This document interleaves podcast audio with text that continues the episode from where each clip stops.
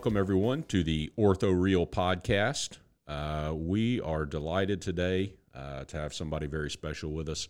Uh, it gets no more ortho and no more real than Dr. Leo Whiteside. He has been involved in design and development of hip and knee arthroplasty for decades. Uh, obviously, one of the, the thought leaders and the giants in our community, uh, really an icon. Uh, we're also joined by Kevin Brown of Device Nation, who's going to help us uh, with podcasting and with questions and, and making this a real interview. Um, we're, talking and, and focusing a little bit on history of joint replacement implants, particularly of the, the knee and hip, uh, trying to get some of these things down before they're, they're lost to history or not recorded somehow. Dr. Whiteside, thanks so much for joining us.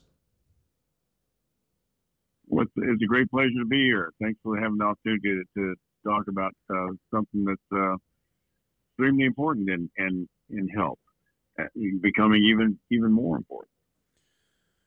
Kevin, welcome. Thank you, sir. It's an honor to be on the show uh, with both of you. Dr. Whiteside, um, I think as we look back to the 19th century, there were a lot of um, attempts at some some various interposition arthroplasties. Uh, in the early 20th century, the Judet brothers, uh, Dr. Smith Petersen, some others, uh, did some ceramic and, and glass and bakelite type uh, femoral head hemiarthroplasties. But in the modern era, I, I, think at least of, of maybe 1950s and onward, where we really started to get uh, some of the predecessors of our more modern implants in the knee and hip. Uh, think about uh, Austin Moore for hip, Thompson for hip, um, and then some of the early knee designs. What can you tell us about the history of, of these joint replacement implants or where, where you see it kind of starting for hip and knee in a more modern context? Well, you, you know, I think most people um, point to John Charnley's uh, efforts to cement the hip in uh, as the, the so the beginning of the modern era of arthroplasty. But you know, I'll tell you something. Um, I, I, think I think uh, the cemented total hip was a huge misstep. Uh, the, the, Ring hip and uh, McKee Farrar and, and, and others were making some real headway with cementless fixation of metal to bone with bone ingrowth back in the 1950s and 60s. And cement sort of blew all that away. It, uh, it, for one thing, it was a huge marketing effort. And Char- John Charnley was a, the, one of the best marketers in the history of medicine.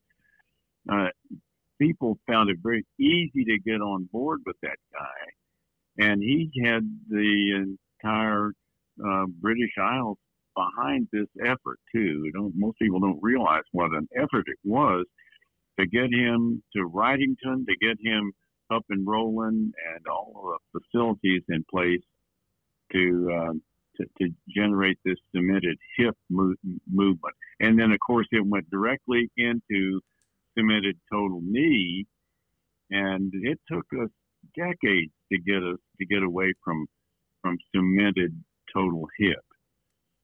And it, it wasn't just by accident that we got away from cemented total hip, despite all the facts that and, and all of the papers that were coming out from people with a huge vested interest saying that cement was just fine, in fact, superior to cementless.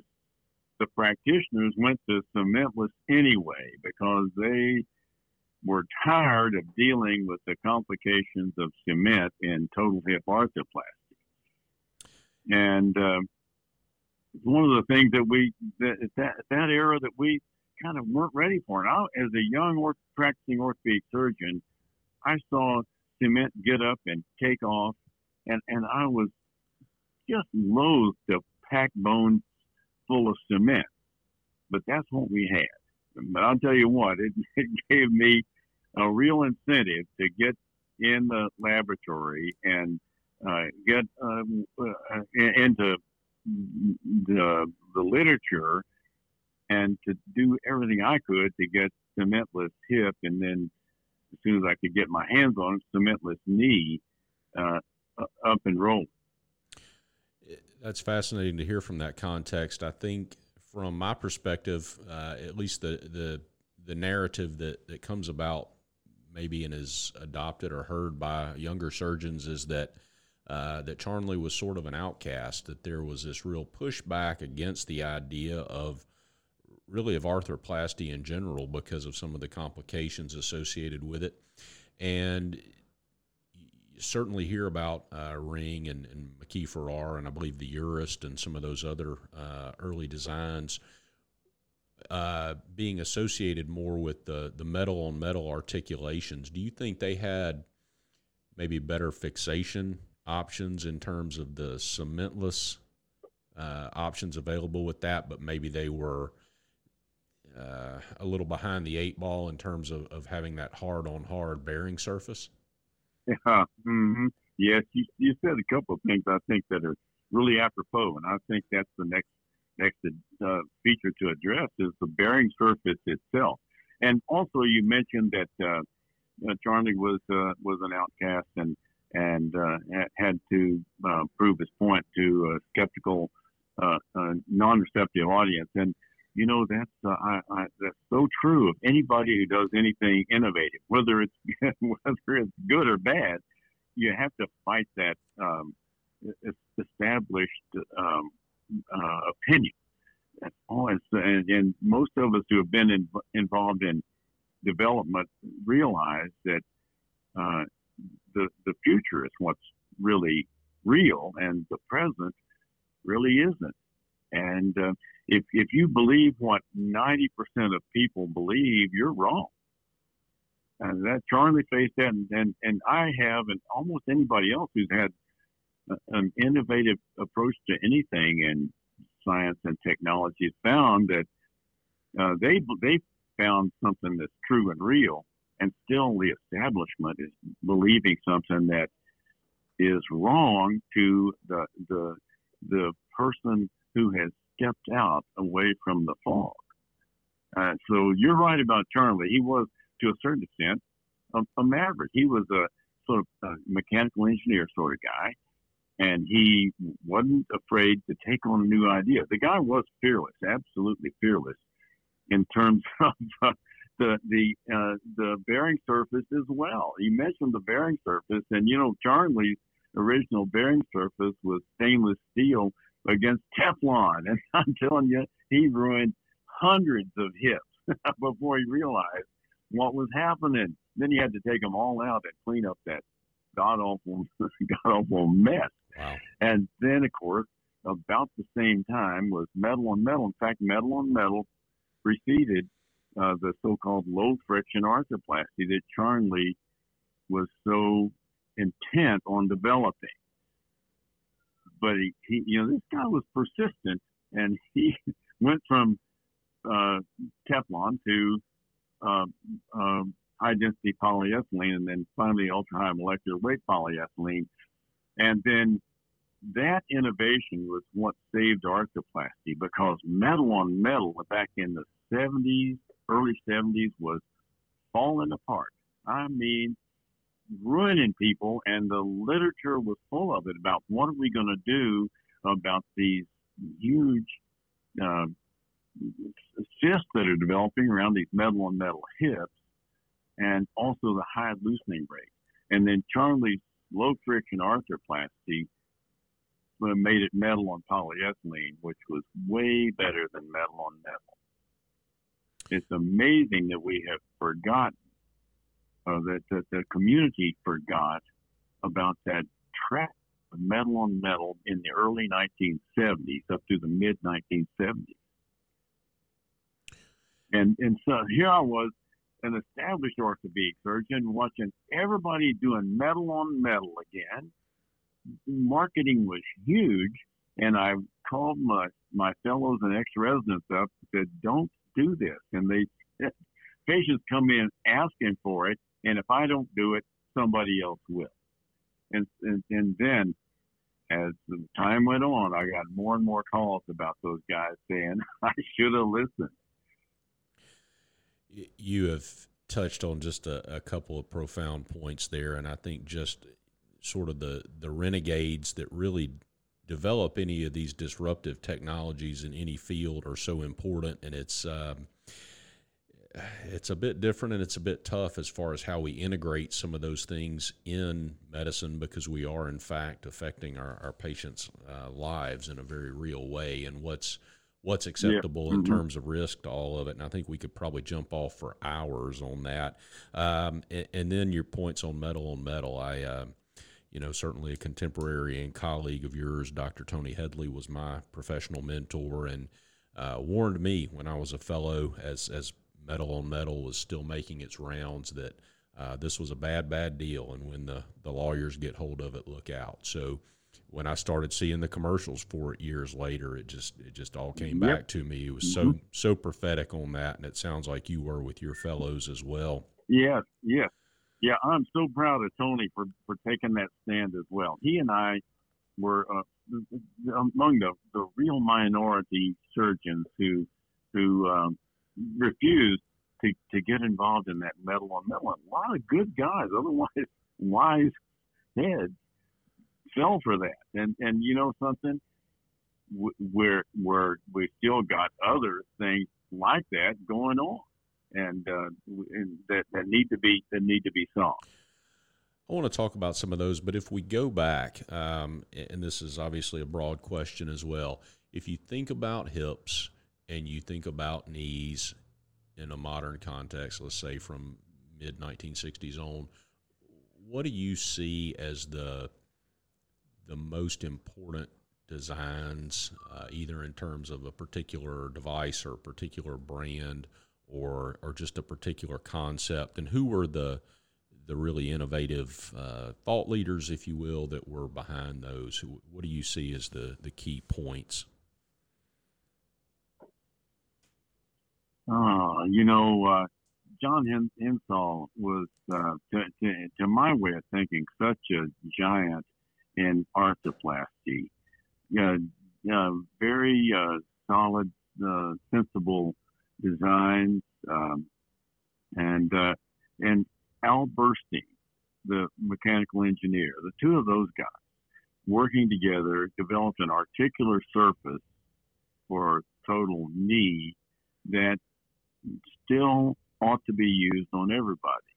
Um, single radius curvature on the femur uh, in, in, the coronal plane and single radius of curvature on the uh, uh, on the tibial polyethylene, uh, and um, and and stick with that.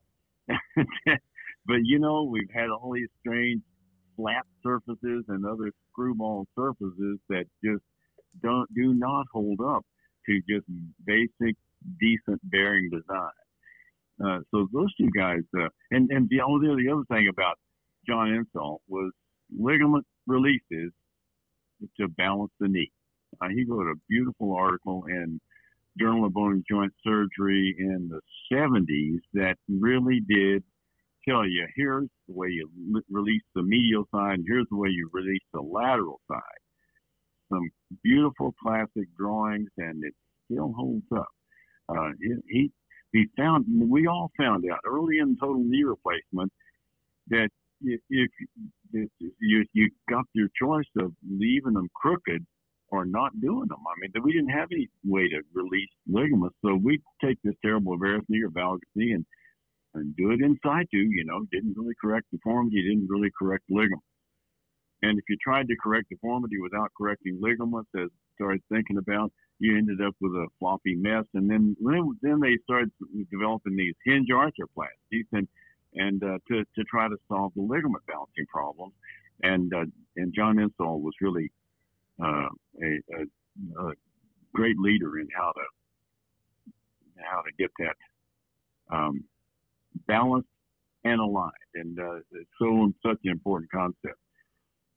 Another really key figure in uh, in cementless fixation in the hip, seldom mentioned is um, Emmett Lunceford. I don't know if you heard much about him, Matt, but Emmett Lunceford was uh, the the the father of the AML hip. He's the one that uh, that actually coined the term Austin Moore Lunceford because it came after the Austin Moore femoral complex called AML hip. And he said, porous coat this thing, and almost start putting them in. And and he really made that work. And then Charlie Engh got on board with him, and then Emmett died in a in a plane crash, very sad situation, right as he was really catching on fire. But but uh, Charlie Engh did a good job picking that torch up and running with it. Yes, and those two guys are really important in cementless fixation and total hip. Certainly, Dr. Engh's uh, name is the one I think of as being associated with that. And I actually, uh, while sure. I believe I've heard uh, Lunceford's name, I, I, thought of AML as uh, anatomic medullary locking. Um, That's right. And, and, yes, and so I they did. did. I did not know that other story right. or that other connection. That's that's pretty fascinating. Yeah, and, and there's an interesting legal uh, issue behind that as well. You know, the it was called the AML Austin Moore Lunceford, and then they wanted to get get get away from from names for a couple of reasons. Uh, Emmett Emmett Lunceford was a little bit difficult to deal with every now and then, and they wanted other people on board with it, and they didn't want to be marketing the Lunceford hip, so they started calling it the Austin uh, the, the anatomic medullary locking, so they wouldn't have to change it away from AML that people were really picking up on. And then when Emmett died in that airplane crash, his royalties, which were huge at that time, uh, were diverted from his wife to the other camp of wow.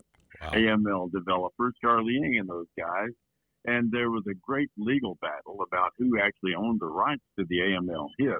And the fact that it was called the AML Lunceford and they had it well documented made, made it easier on Emmett's family. That's fascinating. I think that's uh, probably a story or a part of this that you're not going to see uh, in print a lot of places that comes from your very unique no, knowledge. Not, not, um, not, not likely to. So uh, obviously, as you mentioned, Dr. Insall, uh, along with Burstein, a huge contribution in the knee space. Um, at least looking at it from from this end of history, you sort of think back to that time and that there were there was that New York camp, if you will, with uh, Dr. Insall and uh, posterior cruciate uh, sacrificing designs. Um, we had mm-hmm. some others out there doing a lot of work. Um, around uh, cruciate retaining designs. Um, doctor mm-hmm. Krackow, Hungerford, uh, Hedley, and others with uh, with PCA. Um, you've obviously talked a lot about uh, ligament balancing. Uh, for anybody listening, you've got some great content over on VuMedi uh, with some cadaveric dissections and some other uh, talk about that. But um, other big camps uh, around particular uh, thought processes or designs that you think were important in that space? Well, I, I think you did mention um, David Hungerford. Hungerford was a, a really important figure uh, with alignment. You know, he had developed uh, that that extramedullary alignment system with Howmedica about the same time that I was developing an intramedullary alignment system with Dow Corning Wright. And so he and I locked horns all the time about whether you should go intramedullary or extramedullary. But then it was, we would put together a group of surgeons and we'd have a hundred people in the room doing cadaver total knee. And, and we'd have, with intramedullary alignment, we'd have none of them put in crooked, none. And with, with the extramedullary, just down the hallway, they would have 30% of those guys with a really crooked looking knee, even with a, a skinned out cadaver bone. You know, the, the, um, the days of doing cadaver labs is definitely over. Uh, maybe not over, but certainly curtailed. We used to get in the in the plane with uh, with boxes of of cadaver bones in our checked luggage, and a bunch of them in our carry-on luggage as well. Wow. we we go to Omaha, Omaha or somewhere and, and do a and, and check in into a hotel and get their conference room and do a cadaver lab. with the guys with the guys there locally. So uh, that, that's the way we taught each other how to do arthroplasty surgery. Well, I tell you the restrictions on that sort of thing are huge. it, it, was a different Can't even time come for sure. to doing that kind of thing. Uh, So, so, you mentioned Ken Krackow, and I really uh, love some of the work that, that Ken did too with uh, with with alignment uh, of the knee, and, and those guys were involved in the PCA knee. Now remember, the PCA was a big failure in cementless fixation, and it was because of inadequate fixation. And inadequate fixation of the tibial component, especially. They were getting where you could kind of get the femur, but the tibia was fixed with those two little angled pegs. And and uh, that what made a difference was uh, adequate fixation of the tibial component. Another guy that seldom mentioned is Bob Volz. Bob uh, was an engineer, orthopedic surgeon, and and his engineering con- concepts were simple, like if it's not fixed with a peg, use screws too. and he put, put the screws in the tibial component and solved the problem of fixation of that. And I've I've taken that and run with it all my life. The the the uh, way to you know, get that tibia fixed down to bone is with the stem and screws. And so that was Bob Volz's work to first demonstrate how effective that is in cadaver bone with repetitive loading. But unfortunately, those guys that were involved in that AMK knee, AMK knee was supposed to be the knee version of the AML uh, hip. AMK knee had the crummiest locking mechanism for the polyethylene to the metal tray of anything I've ever seen. It was just as rickety as any piece of junk that you, you could you could find in Walmart. And, I mean, you put that polyethylene uh, in, you can put it in with your hand, or it might be, I think it, theirs was put in and held with a little clip. So you slide it in by hand, and then you slip a clip in there and tap it in. Wiggled immediately, and so here you are, this, this polyethylene against this metal surface underneath that did nothing but just wear away and get loose and pump up and down and fill those screw holes full of cement debris and joint fluid. So, uh, although it was a great partial concept, they didn't finish off by locking and sealing the polyethylene into the metal. And you know that's another thing that we're that that has developed with with time. Good engineering is not what we started out with. It's crummy engineering. I mean, polyethylene components that were uh, in the hip that were held in with a metal ring and, and not uh, press fit and locked and sealed into the metal shell. So here you have this loose polyethylene that passes the FDA wedge out test, but obviously fills the hip joint full of polyethylene debris. We're still kind of cleaning up the messes from from that era. It's amazing that if you think these basic simple things that make arthroplasty work had to be learned the hard way. Uh, that's one of the things I started working on early is putting the polyethylene component in and driving it in solidly fixed, captured peripherally with a sealing rim. Now that uh, that I started with uh, uh, Dow Corning Wright, and then with Smith and Nephew, we really picked that up and made that happen. And and uh, and the current knee that I'm working on focuses on that. And then now now I look at um, new designs, and more and more the designs are coming up to speed. But look at how long it's taken us to learn to fix the polyethylene bearing surface firmly down to the metal. Conceptually, It's- I think this sort of that interface. sorry. Uh, conceptually, I think that sort of circles back even to what you were talking about a little bit with Charnley, where there was, you know, the the bearing surface was better, and maybe the the fixation was not uh, not what it should have been uh, with cement. Um, Yeah. So we sort of had one Yeah. one part of the design that was was a step forward or was really good, and it was held back by another portion of it. Um, and I think probably any mm-hmm. anything is susceptible to that. Uh, from the hip side, I, I, think you've been involved in uh, sort of a, a quadrilock uh, type stem. Um, what do you see as as key design features in terms of, of stem design and, and cup design and things mm like that on the hip side? What what have been the major steps mm and, and what have what have been your major steps? You know, uh, the it's so important uh, in the in the femoral stem and total hip replacement to achieve torsional fixation. It's it's pretty much got to be a stem. I think we've not given up on attempting to resurface the femoral head, and most people have accepted taking off the femoral head and stem down the medullary canal, and that's definitely changing the the function of the surface structures in that in, in that um, device, the bone that is. So you got this stem that goes down the center of the medullary canal, whether it's not not hard bone, soft bone, and you have to find a way to get axillary and torsional fixation. And if you get a cadaver bone and and drive an implant in tightly and, and do axial loading, not really a problem. And with or without a collar, if you do a pretty decent broaching job, you you can get it axially fixed. But torsional fixation up to the loads that are actually applied in in uh, real life, difficult to do. So that that I think is one of the things you really have to to look for is torsional fixation. So one of the first guys to, to get to get on torsional fixation with a rectangular stem was Zweimüller.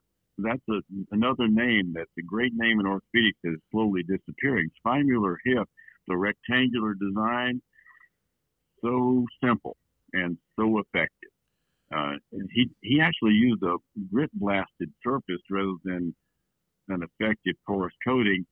And if I, I think if he'd had an effective porous coating to work with, his technology would have really taken off. But unfortunately, he didn't have that porous uh, surface. He just used the coarse grit blast. Even but I, what I found looking at cadaver bones, if you if you put a rectangular stem in and make sure you design it and broach for it so it gets fixed into the um, diaphyseal cortical bone and supported by a significant amount of the femoral neck, then that implant is hard to put in wrong. I mean, it, you're gonna it's gonna work, and and I'm talking about hundreds in a row without a single case of loosening. But it all, you know, one of these things where several things which are not perfectly intuitively obvious have to be done well. And you know, I think we're pretty good with that, except I still see a lot of stems that uh, don't uh, work hard enough to get the initial torsional fixation of, of the femoral component. I think you've got a couple of great points there. I've uh, implanted a couple of Zweimüller type designs, uh, actually not in this country, but doing some some mission work um, where that was our mm-hmm. our available implant, and they, they did quite well. Um, and I think your point about torsional stability is is key too, and, and something that may be. Uh, I don't know. I feel like we're getting that revisited a little bit. There have been some reports uh, actually tied to direct anterior approach hips, uh, probably because those those surgical approaches sort of mandate the use of a of a shorter, often uh, curved stem, yeah.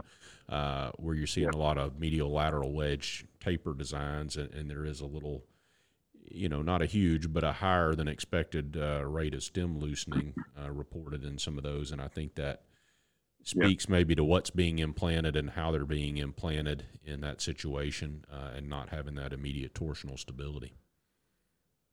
Well, you know, you're exactly right, Matt. You, you know, if if you can't get adequate uh, uh exposure and a straight down shot at the femoral canal, you have to accept a shorter stem and so you have to sacrifice that uh, diaphyseal, uh, hard um, cortical bone engagement, and so you're never going to get beyond that deficiency. You're going to have some loosening with stems like that.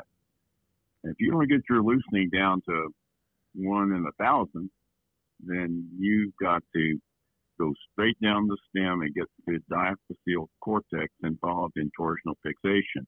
Again, looking at, at cadaver specimens, putting in a stem with or without actual um, cortical engagement in the diaphyseal portion of the bone, the upper diaphyseal portion of the bone, but with but without that at least in, in engagement, you sacrifice 25% of your load bearing capacity with immediate loading. That's a lot. And if you save a little bit extra neck, that adds some more as well. If you do both, save some neck and engage the diaphyseal cortical bone, uh, then torsional fixation is going to be good. It's going to, it's kind of hard to screw it up. But if you if you cut a lot of the neck off to get exposure of the femur because of limited approach, and if you use a short curved stem, ah, I think you're going to have a lot of luck to not not have a lot of looseness. Well, obviously those stems can do well, uh, but certainly we do have very different bone. I mean, between some patients with Dorr A versus Dorr C bone and, and everything in between, yeah. and, and how you know some of those patients may need a yeah. different type of stem and that, that may be limited sometimes depending on surgical exposure.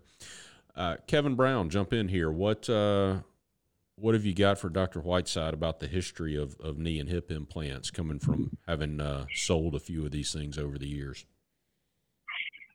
Great stuff, Dr. Whiteside. I've really enjoyed uh, just listening to this trip uh, down the corridors of joint replacement. One question I had I had a surgeon tell me if I had to have one stem uh, on a deserted island, I only had access to one.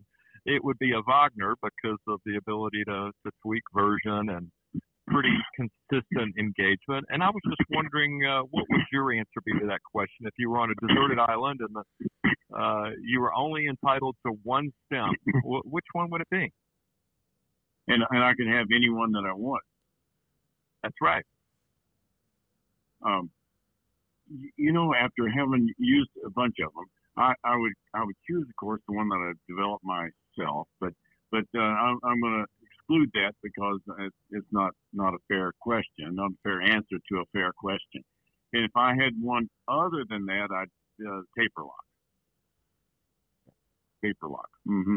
You can broach for that guy, and the the Taperloc that's a that's uh, kind of highly developed uh, device. Uh, I think it's now offered Zimmer Biomet.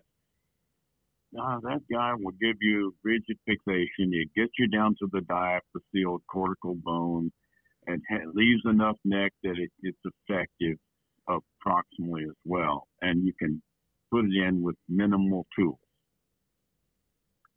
I read a great article the other day detailing Austin Moore and how he developed that prosthesis. And I love the punchline of the story where it showed uh, the, him having proudly welded that implant to the hood of his 1951 Chrysler. And I'm just curious if, if there was one implant, as we've talked about the corridors of history, if there was one uh, implant that you would weld to the hood of your car, which one would that be? Well, I don't know. It might it might well be that, or the uh, uh, the the total convoluted knee femoral component. Right. So we've talked a lot about implants. Uh, we've talked uh, about the shapes and, and all these things. I want to talk just a minute about approaches because we've certainly seen that transition over the years: posterior, posterior lateral, two incisions, superior, direct anterior. Uh, where are we now on that evolution of how we put those things in, and where do you think the dust is going to eventually settle? I can tell you unequivocally where we ought to be. Not where we are, but where we ought to be. Posterior approach. Absolutely should do posterior approach for a total hip replacement and forget about the rest of them. never split the abductor muscle group. Never split that group of muscles to get down the medullary canal of the femur. It's it's it's destructive to many patients.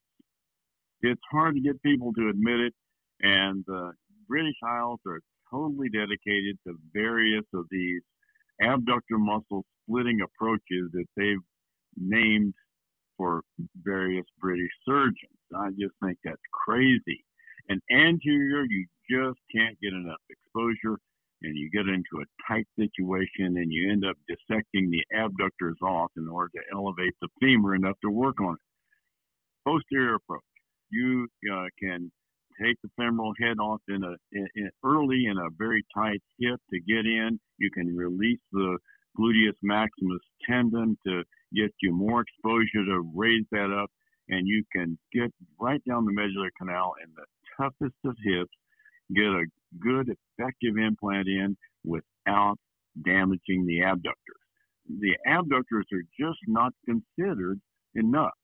So we're still working through uh, marketing and just medical mainstream bull and and going through these strange and then and that leads me into this these super path approaches and superior approaches where you go in and you put a retractor right into that abductor mechanism and blow it to, just in order to make a smaller incision. Uh, I, I, I just I hope to live long enough to see people wake up to the foolishness of tearing up the abductors in order to do a total hip when you can do a posterior approach and get it absolutely right. Dr. Whiteside, when I think of the, the Mount Rushmore of joint re- reconstruction, uh, I see your face on there, and I see it uh, for one reason your development of intramedullary knee instruments, which I think was pivotal to getting these things put in correctly. Uh, I'd love to know about that association with Dow Corning Wright and, and, how you came up with that idea.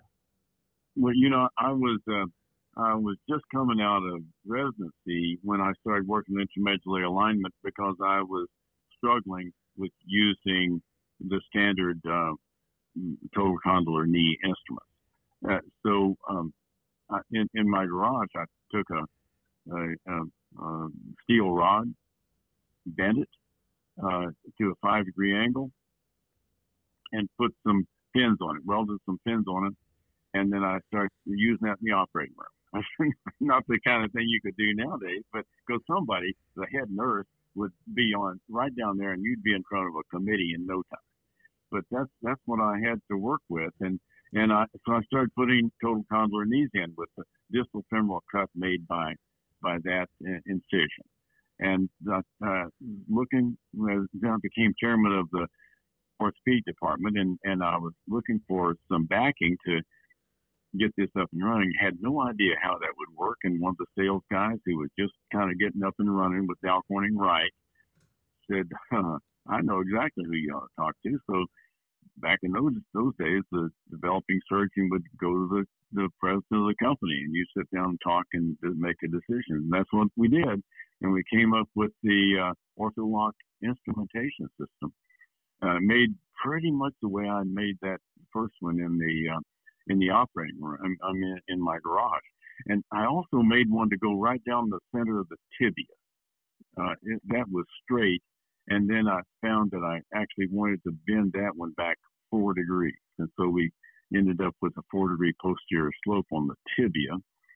Uh, the the intramedullary alignment rod was uh, was kept by Dow Corning Wright on the femur and tibia both a lot of the other companies got onto it quickly and uh, developed intramedullary instrumentation for the uh, for the femur, and uh, they've they've ignored how easy and, and, important it is to use an intramedullary rod in the, in the tibia as well. I still do. I use intramedullary alignment in the tibia, except in uni knees. Of course, use extramedullary in the uni, but um, intramedullary in the tibia it was interesting to see the, the other companies try to try to compete with an intramedullary rod, not even close. And the surgeons could see it and that gave Dow Corning a big advantage in the in the marketplace, and they they really went through uh, an interesting growth phase.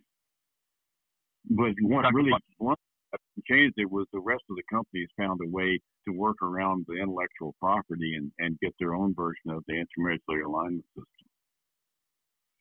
Dr. White, I'll never forget calling on a surgeon, and he had a model in his office, and it was the craziest thing I'd ever seen. It looked like a carnival ride in your knee, and it was the first mobile bearing. Uh, had two meniscal bearings in it, which I don't think that design is around anymore. It's gone to a, a central pivot, but I'd love to get your opinion on uh, Pappas and I believe Buechel. Uh, their work yeah. in the 70s on the LCS. Uh, at the time, it was the New Jersey knee, and yeah. what what you think yeah. about it?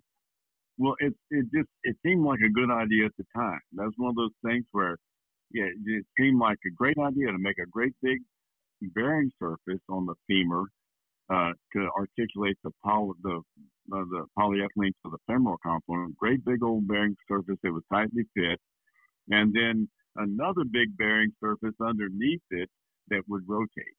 And uh, so it just seemed like such a good idea, and it looked like it to me too. And then everybody else tried to copy it. But then if you looked at the wear data from that, it turns out in the knee, the bigger the surface area, the the higher the volumetric wear. And you got two of them.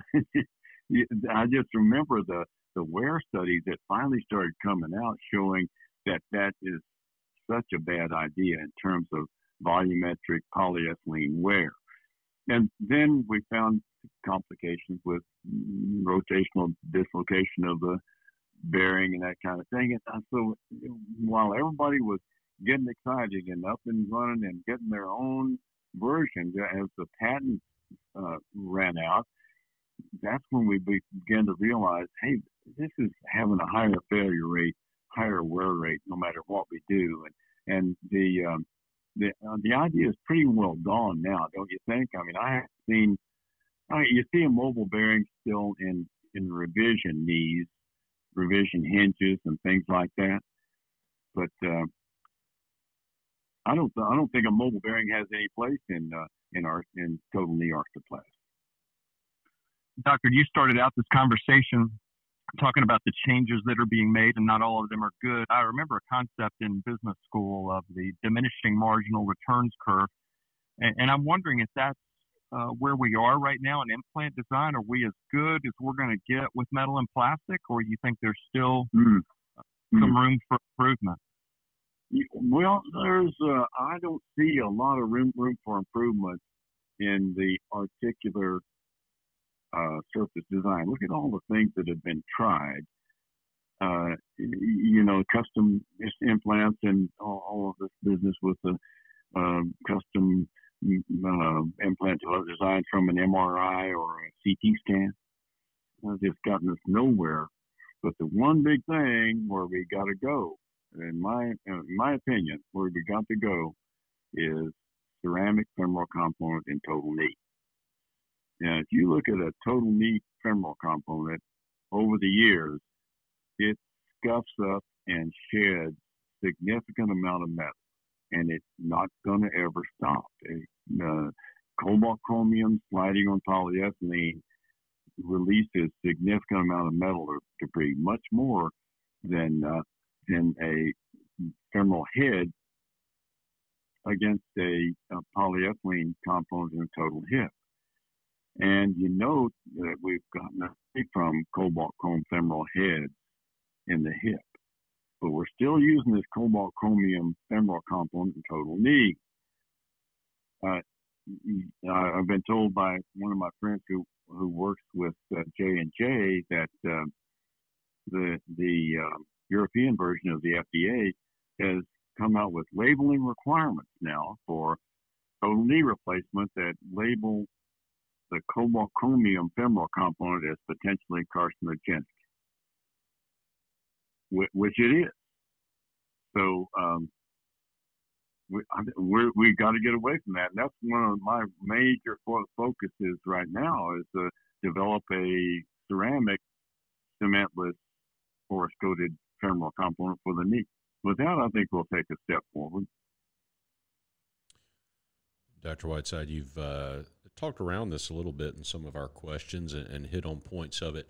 In, in, terms of the implants themselves and, and what's being done and what's being designed right now, uh, where are we going wrong? Are there there mistakes that are being repeated or, or designs that you just think um, they just don't have legs? They're not going to go. What's uh, yeah. what's out there that we're doing wrong? Yeah, um, well, I'll tell you what, uh, not fixing the polyethylene well enough is a big issue. I still see these things coming out with polyethylene, lock the metal where it will leak, leak down through screw holes, loosen up, come loose, and uh, simple as that engineering concept is, I think the manufacturing is somewhat more difficult, uh, but um, that's that's got to be done awfully well. I don't think it's being done very well right now. Um, I, I, I, think um, fiddling around with uh, minimally invasive approaches in, uh, in order to fool the public is a big mistake.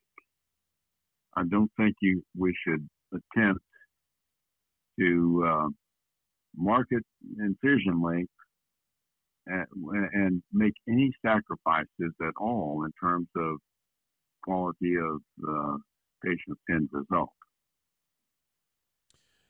That's an interesting concept. You know, it's something we're still learning something about uh, locking devices with a taper, aren't we?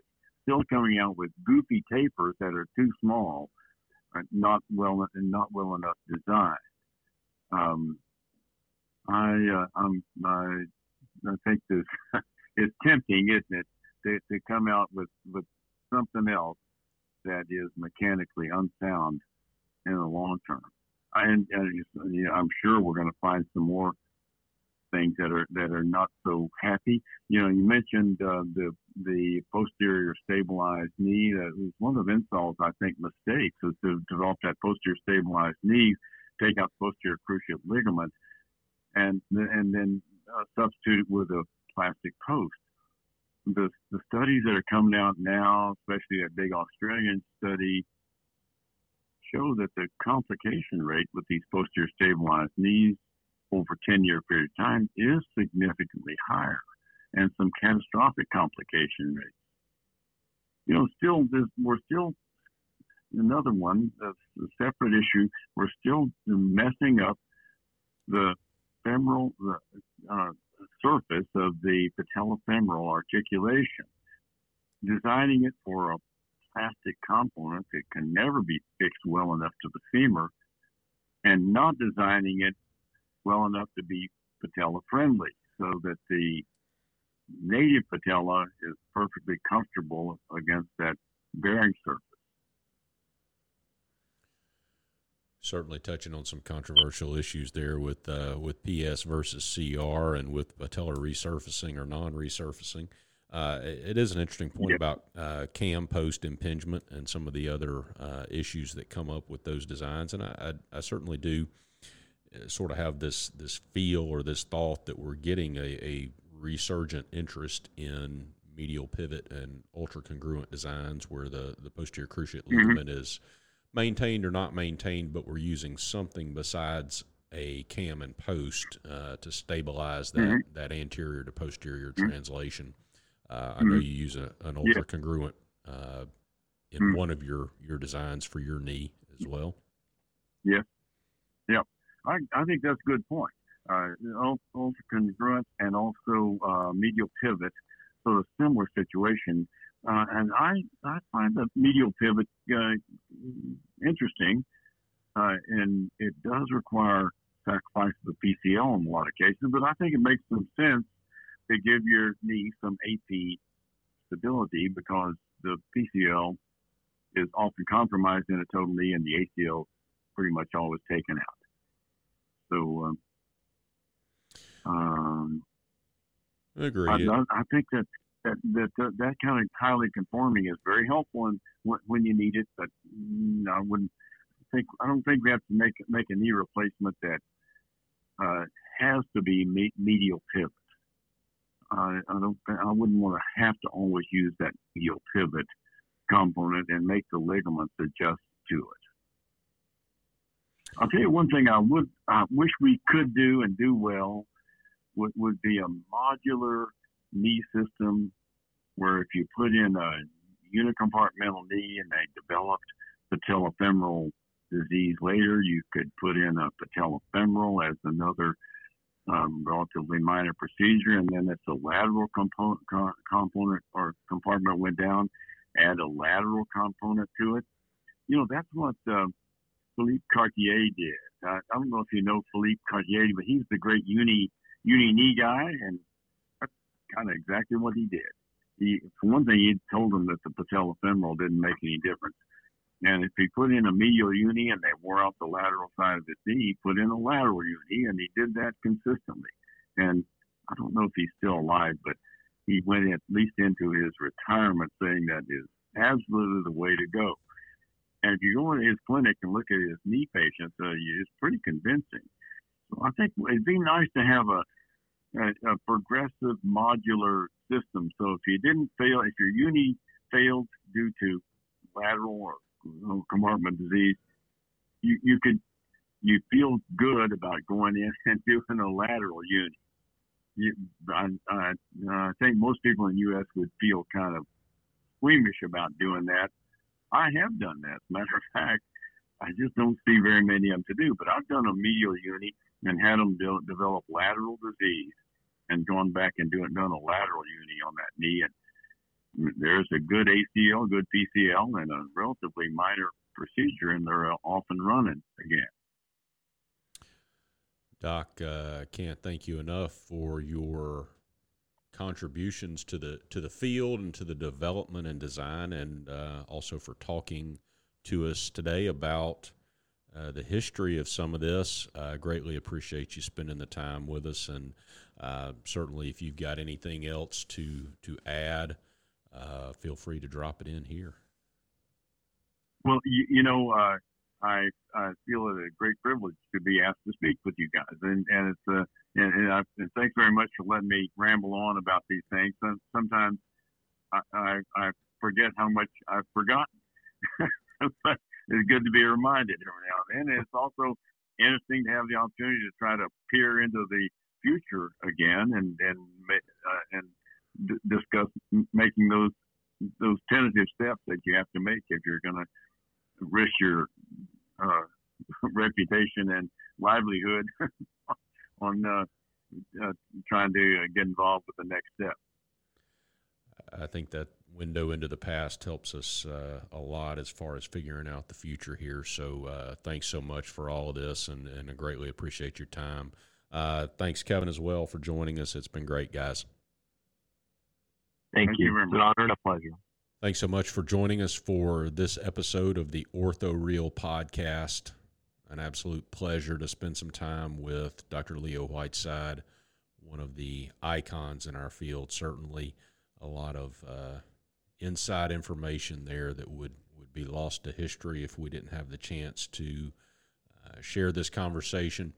Many thanks to Kevin Brown of Device Nation. If you don't subscribe to Device Nation podcast already, go ahead and do that. Uh, Kevin has got a lot of awesome content on there, uh, some talks with some really uh, fantastic surgeons, people in the medical device industry, great people to hear from.